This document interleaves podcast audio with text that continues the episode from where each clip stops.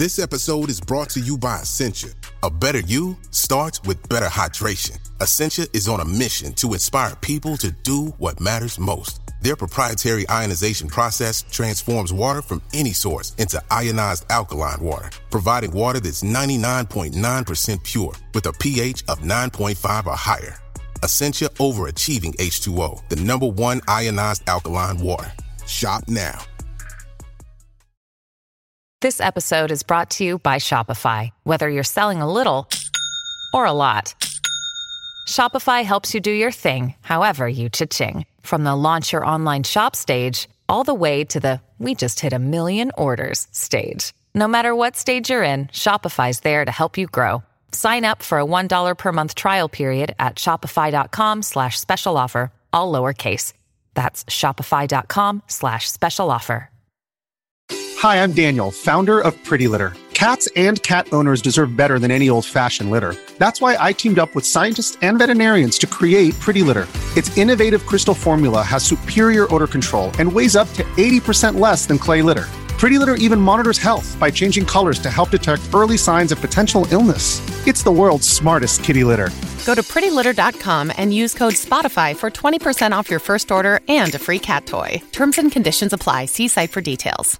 Another day is here, and you're ready for it. What to wear? Check. Breakfast, lunch, and dinner? Check. Planning for what's next and how to save for it? That's where Bank of America can help. For your financial to dos, Bank of America has experts ready to help get you closer to your goals. Get started at one of our local financial centers or 24-7 in our mobile banking app. Find a location near you at bankofamerica.com slash talk to us. What would you like the power to do? Mobile banking requires downloading the app and is only available for select devices. Message and data rates may apply. Bank of America and a member FDIC.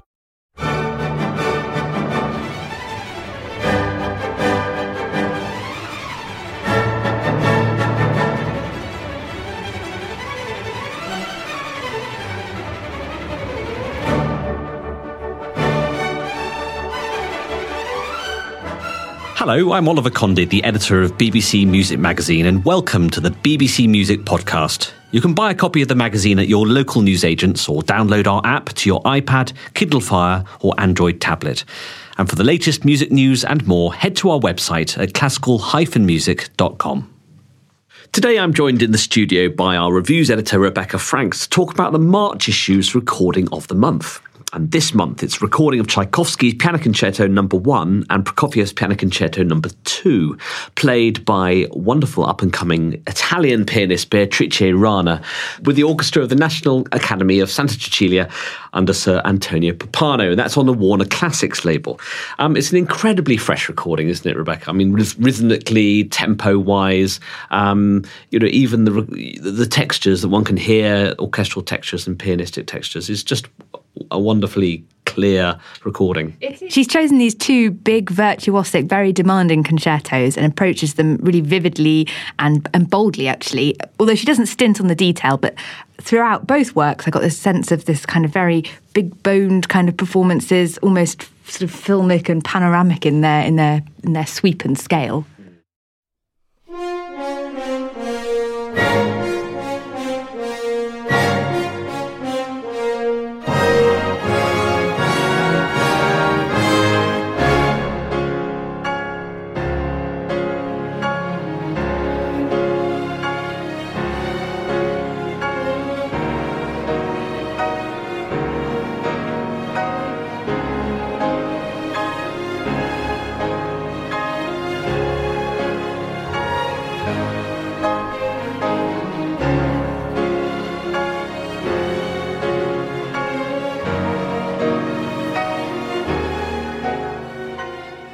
That was the opening to Tchaikovsky's Concerto Number One, performed by Beatrice Rana with the orchestra of the Academy of St. Cecilia under Sir Antonio Pappano. It's a new recording on Warner Classics, and it's our March issues recording of the month.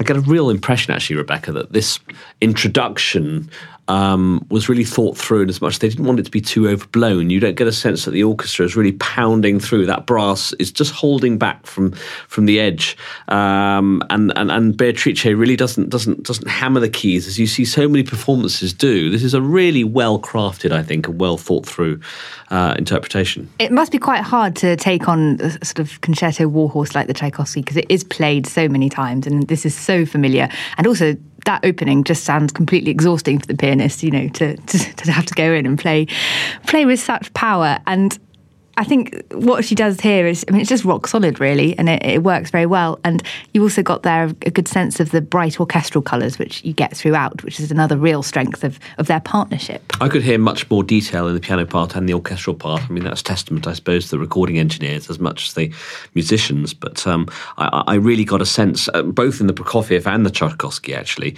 of sounds I'd never heard before.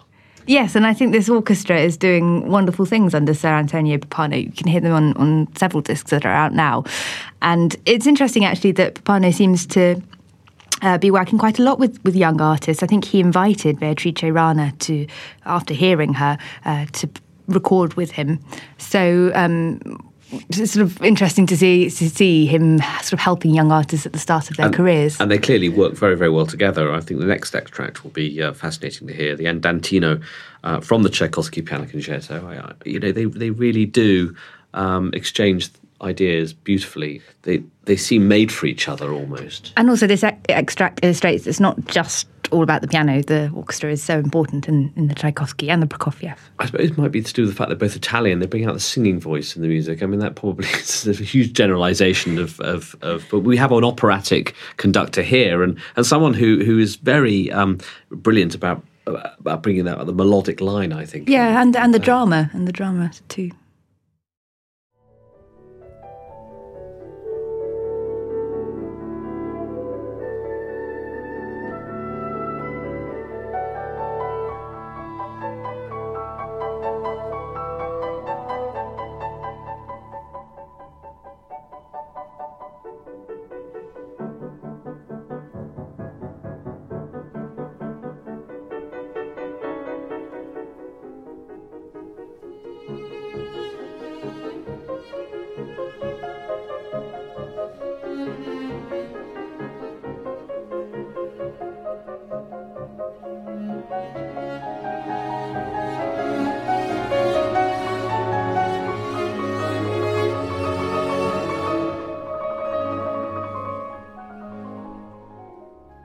Beautiful extract from Tchaikovsky's Piano Concerto Number One. There, the Andantino. Um, totally different animal, I think, in the Prokofiev Piano Concerto Number Two. A, a fearsome work, um, not tackled by anybody but the bravest of pianists. It just requires the most fearsome technique. Uh, Tchaikovsky is hard in itself, but I think this is a, a step higher, isn't it? Yes, it's the longest of his five piano concertos and, and, makes a lot of demands on the pianist, both technically and, and, temperamentally. The original version of, of 1912 didn't go down that brilliantly at its premiere, and that version was then destroyed by fire, so he had to reconstruct it from memory, and that's what we hear now, written later in, in 1923. We're going to hear an extract from the, um, well, the really quite frighteningly difficult cadenza uh, from the first movement. Um, it, I think it's it's a cadenza that almost defies sort of explanation. Really, you sort of wonder how on earth a pianist can do it, and yet she seems to sort of toss it off so easily. It's funny because it's nearly so unfair. I know, and it's nearly five minutes long, and you're sitting there listening and thinking, you know, your mind drifts away for 30 seconds and you come back and still the piano. I mean, I've heard pian- I've heard many pianists do this on disc, and they all, well, many of them sound very laboured um, because it is very laboured. Uh, but this just seems so effortless. It's a, it's it's wonderful to hear.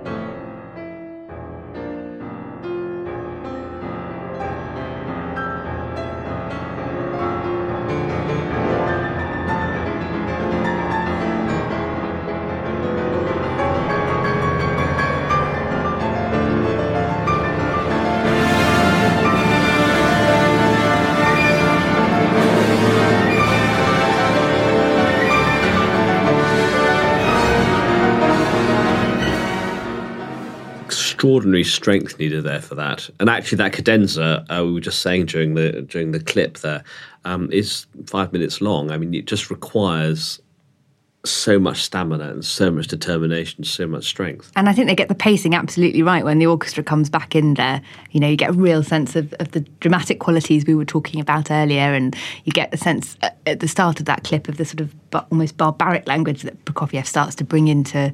Mm because there are romantic parts to this concerto as well, so you get that real blend of, of different characters. Yes, it's absolutely beautiful, actually, most of this movement. And then all of a sudden, you get this, as you say, this very sort of chaotic um, barbarity. And, and act, actually, they make it sound almost improvised, despite the fact that it's very, very tight, the ensemble.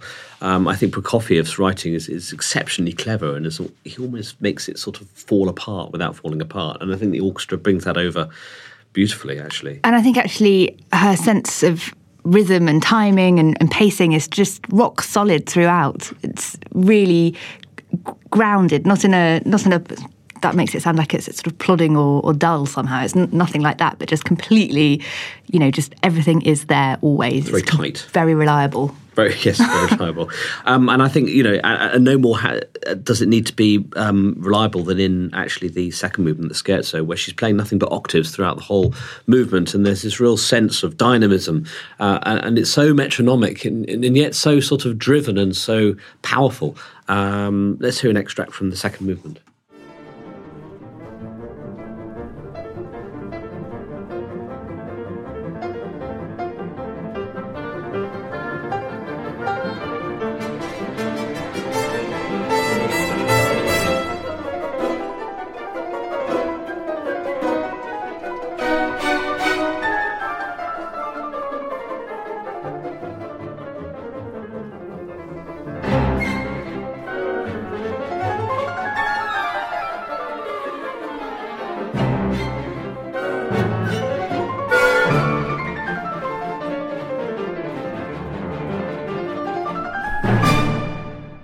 That was an extract from the second movement of Prokofiev's Piano Concerto Number Two, performed by Beatrice Rana, um, uh, an up and coming pianist, not one we've heard a huge amount of, and I'm sure someone we're going to hear a lot, lot of in the future. Well, she's just become a BBC New Generation artist, so I'm sure there'll be a lot more opportunities to hear her on on Radio Three and in concert as well. And if you want to go back, she does actually already have two solo CDs out. Um, would you believe she's only 22, but she's already got, got those two solo CDs out. Uh, one off the back of her win at uh, second place win at the Van Cliburn competition, so that's on Harmonia Mundi, and another one at My Classics as well. So they could well be worth exploring. Absolutely. This is the sort of first of her big time CDs, as it were, the one that is really cast her into the limelight. It is, and she's just, just signed to, to Warner Classics, so hopefully we'll hear a lot more of her. And yes, this is her concerto debut. Very impressive it is too. Well, that brings us to the end of our discussion of the March issues recording of the month. Join us for the April podcast when we'll be discussing the next recording of the month. Goodbye. Goodbye. Thank you for listening to this BBC Music Magazine podcast, which was produced in our Bristol studio by Jack Fletcher. For more of our podcasts, visit our website at classical-music.com or simply head to iTunes.